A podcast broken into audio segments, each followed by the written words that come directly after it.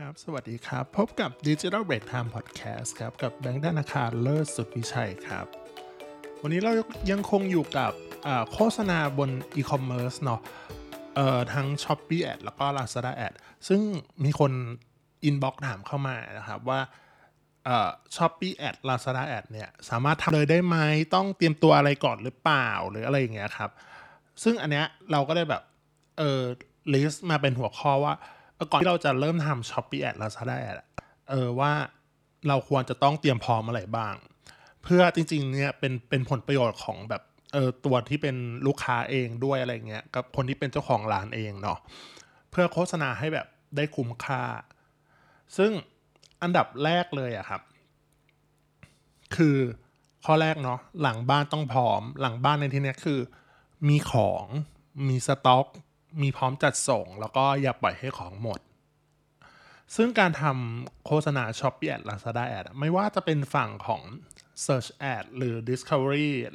แม้กระทั่ง Affiliate Ad ก็ตามเนาะที่จะทำให้โฆษณามีประสิทธิภาพสูงสุด นั่นคือของต้องมีพร้อมขายครับ มีพร้อมจัดส่ง เนื่องจากว่าระบบการทำงานของทั้ง Shopee Ad Lazada Ad เนี่ยถ้าสินค้าหมด ใช้คำว่าสินค้าหมดเนาะ โฆษณานั้นนะจะไม่รัน ไม่รันในที่นี้คือ ไม่ว่าเราทำ Search Ad Discovery หรือแม้กระทั่งเอ่อ Affiliate เนี่ย เมื่อคน Add to Cart หรือ Shopping ไม่ได้เนี่ยเอ่อ Purchase ไม่ได้เนี่ย แอดพวกเนี้ยมันจะไม่ทำงาน อ่าพอแอดไม่ทำงานนั่นหมายความว่าประสิทธิภาพไม่เกิด อ่า ประสิทธิภาพไม่เกิด ซึ่ง add to cart ก็ไม่ได้เนาะสำหรับคนที่เคยแบบ เออ เคยเข้าไปใน อ่าเขาเรียกสินค้าที่ของหมดอะก ดเข้าไปใน Lazada ก็จะเห็นว่าอ่าเป็น add to wish list ไว้อย่างเดียว ไม่มีให้ให้ purchase เนาะส่วน Shopee ก็จะให้เขียนตัวเบ้อเร่อเลยว่าสินค้ามันหมดอ่าซึ่งบางคนก็บอกว่าเฮ้ยถ้าของมันหมดแล้ว ad ไม่ run มันก็ดีสิถูกปะเพราะรู้สึกว่าเออฉันก็ไม่ต้องจ่ายเงินไงถูกปะไม่ต้องเสียเงิน ซึ่งแน่นอนว่ามันก็ดูแฟร์แหละอ่าแต่ในความเป็นจริงอะเนาะ ในแง่มุมหนึ่งสำหรับเราเป็นคนแบบทำพวก performance marketing อะไรพวกนี้อะเป็นคนลงโฆษณาครับ เราจะเสียโอกาสในการขายเป็นค่อนข้างเยอะเลย เพราะว่าโดยเฉพาะช่วงโปรโมชั่น อย่างที่บอก 4 4 ที่ผ่านไป หรือว่าพวก double day mid month payday อะไรก็ตามเนี่ยมันถึงแม้มันจะมีทุกเดือนก็ตาม แต่ว่ามันมีระยะเวลาสั้นๆ เป็นช่วงๆ ก็คือเราควรเตรียมของเอาไว้ให้พร้อม ถ้า มันไม่ได้ใช้เงินในช่วงเวลานั้นๆ โดยเฉพาะช่วงเวลานั้นๆด้วยนะ โห เสียดายโอกาสในการขายมาก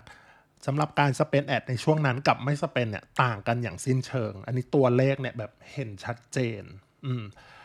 ถ้าไม่มีของการันแอดไม่เกิด ไม่เกิดผลลัพธ์ ไม่มีแม้กระทั่งยอด Impression ยอดคลิก GMV ก็ลดลง แน่นอนว่ามันไม่ใช่เรื่องดีนะ อืม แล้วก็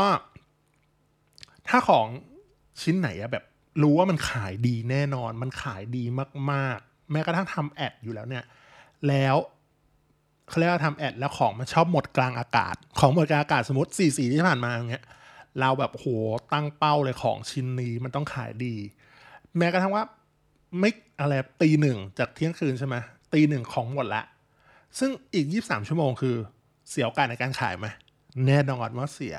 เพราะฉะนั้นรู้ว่าของชิ้นเนี้ยมันขายดีแล้วก็ของมันหมดกลาอากาศบ่อยๆ เป็นไปได้เติมเท่าที่แบบเท่าที่มันจะแม็กได้อะอ่า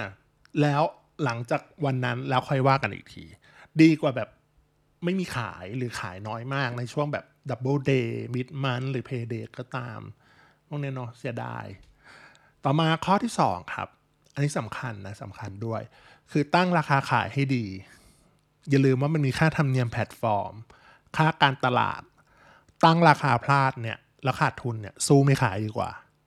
อันนี้เป็นบอกไว้ก่อนว่า เป็นเรื่องที่หลายคนพลาดมาก ๆนะครับ คือการตั้งราคาขาย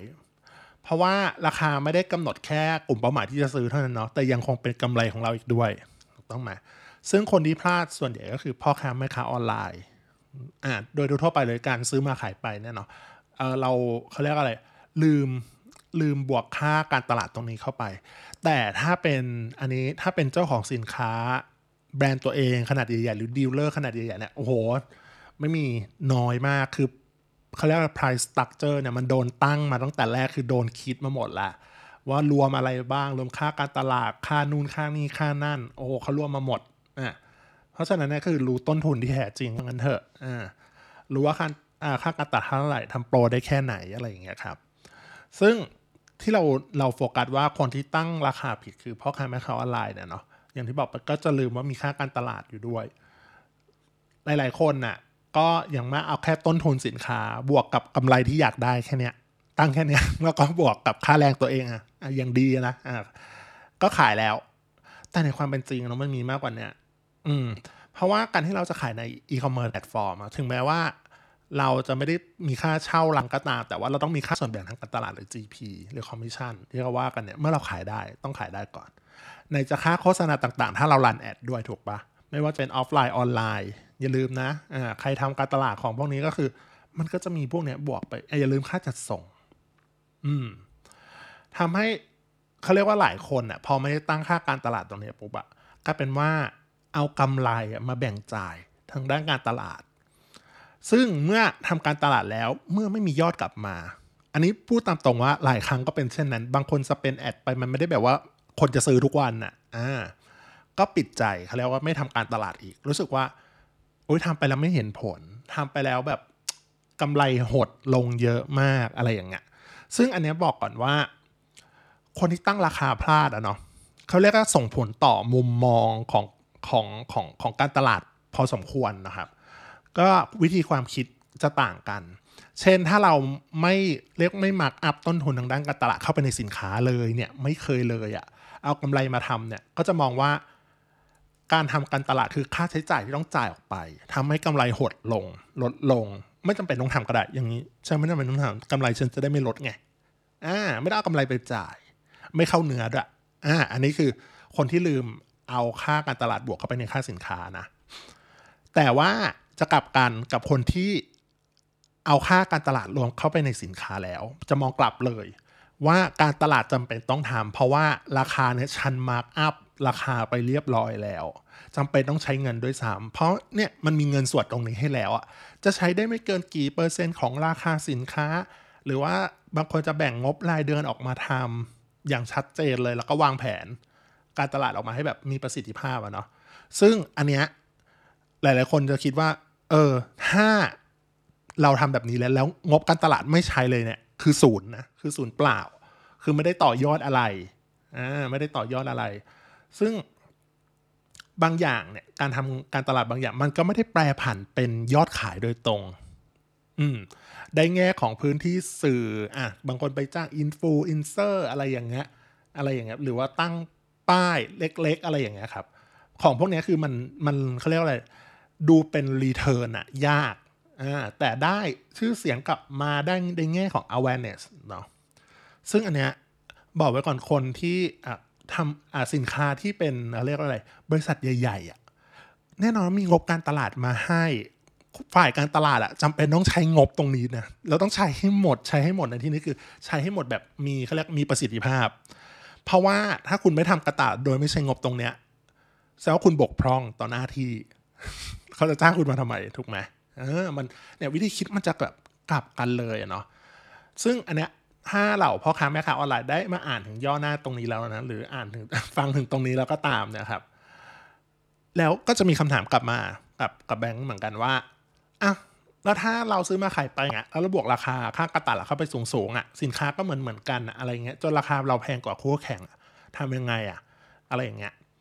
อันนี้ต้องบอก กันตามตรงเลยครับว่าเสียใจด้วยจริง ๆ ว่าเพราะในอนาคตอันใกล้นี้นะฮะคนที่จะอยู่รอดได้จริง ๆ บนอีคอมเมิร์ซแพลตฟอร์มไม่ใช่พ่อค้าแม่ค้าออนไลน์ครับ คนที่อยู่ได้จะมีอยู่สามสามสามสามกลุ่มด้วยกันแล้วกัน ก็คือคนที่เป็นเจ้าของแบรนด์โดยตรงสองคือคนที่เป็น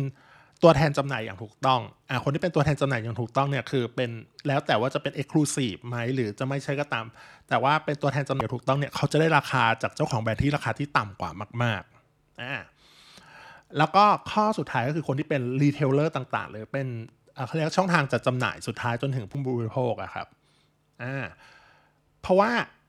สาวเนี่ยเขาจะรู้ต้นทุนที่แท้จริง แล้วคนที่อ่า dealer หรือ distributor อะไรพวกเนี้ยเขาก็จะได้ราคาที่ต่ำกว่าที่พ่อค้าแม่ค้าซื้อมาขายไปแน่นอนอพอเขาได้ราคาที่ต่ำเขารู้ราคาต้นทุนที่แท้จริงเขาก็จะ mark up ราคาขึ้นไปเพื่อขาย ในราคาที่เจ้าของแบรนด์กำหนดไว้ตั้งแต่แรก ซึ่งราคาเนี้ยมันโดน price structure มาแล้วว่ามันอยู่ได้กันหมดอยู่ได้กันแล้วอยู่รอด แน่นอนว่ากำไรสูง สามารถมีค่าการตลาดอุดหนุนตรงนี้ด้วยเนาะแล้วก็ มันก็พูดยากอะ่ะนี่ต้องบอกสำหรับพ่อค้าแม่ค้าออนไลน์เลยจริงๆว่าในอนาคต อันนี้ก็พูดตามตรงว่าอ่าอีคอมเมิร์ซแพลตฟอร์มมีแนวโน้มที่จะปรับราคาค่าธรรมเนียม สูงขึ้น ใช้คำนี้ว่ามีโอกาสสูงมากอะต่อมาข้อที่ 3 ก็คืออโฆษณาของ s h อ p e e Ad กับ Lazada Ad เนี่ย ถึงแม้ว่าจะมีเงินน้อยเนี่ยก็ทำได้เนาะเน้นทำแบบให้คุ้มค่าไม่ต้องใช้เงินเยอะ บางทีหลายคนเข้าใจผิดคิดว่า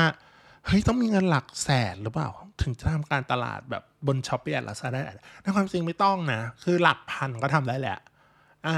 มินิมัมในหลักพันก็ทำได้แล้วเออเป็นหมื่นก็ดีอะไรอย่างเงี้ยเนาะคือเราไม่จำเป็นต้องทำบอกทำทุกอย่างจัดเต็มอะไรเงี้ยเราค่อยๆลองทำก็ได้ หรือว่าคัดเลือกสินค้าเฉพาะ SKU ที่มันขายดี หรือว่าสินค้าที่มีแนวโน้มทำกำไรได้สูงขายได้ง่ายก่อนอะไรพวกเนี้ยมีสต็อกเยอะอะไรพวกเนี้ยครับเริ่มจาก affiliate ad ก็ได้ เพราะว่า affiliate ad เนี่ยคือต้องขายได้แล้วถึงค่อยจ่ายออกไป อะไรอย่างเงี้ยครับ อืม หรือว่าจะเลือกเป็น search ก็ได้ ไม่ว่าจะทั้งทั้ง Shopee Ad Lazada Ad เนี่ยเป็นเครื่องมือที่แบบค่อนข้างดีทรงพลังเนาะอ่า ROAS หรืออะไรพวกเนี้ยทำได้ค่อนข้างดีได้ GMV ค่อนข้างเยอะเลยทีเดียว ต่อมาข้อสุดท้ายเนาะเอ่อให้ศึกษาเครื่องมือของทั้ง Shopee Ad Lazada Ad ว่า มันมีเครื่องมือย่อยอะไรในนั้น แล้วก็หลักการทำงานเป็นยังไง แบบไหนที่เหมาะกับเรา อืม ซึ่ง ถ้าอันที่เหมือนเหมือนกันของ Shopee Ad กับ Lazada Ad ก็จะมีตัว Search ตัว Discovery แล้วก็ Display แล้วก็ Affiliate ซึ่ง 4 อย่างเนี่ยก็มีความคล้ายกันค่อนข้างมาก แต่ว่าพวก Lazada กับ Shopee เนี่ยก็จะมีบางอย่างที่แตกต่างย่อยเข้าไปอีกเนาะซึ่งอันเนี้ยเดี๋ยวไว้คราวหน้าเราจะมาเขาเรียกว่าอะไรอธิบายรายละเอียดให้ฟังว่าแต่ละโฆษณาแต่ละแบบเนี่ยต่างกันยังไงบ้าง โอเคสำหรับวันนี้นะครับ ไว้เท่านี้ครับ สวัสดีครับ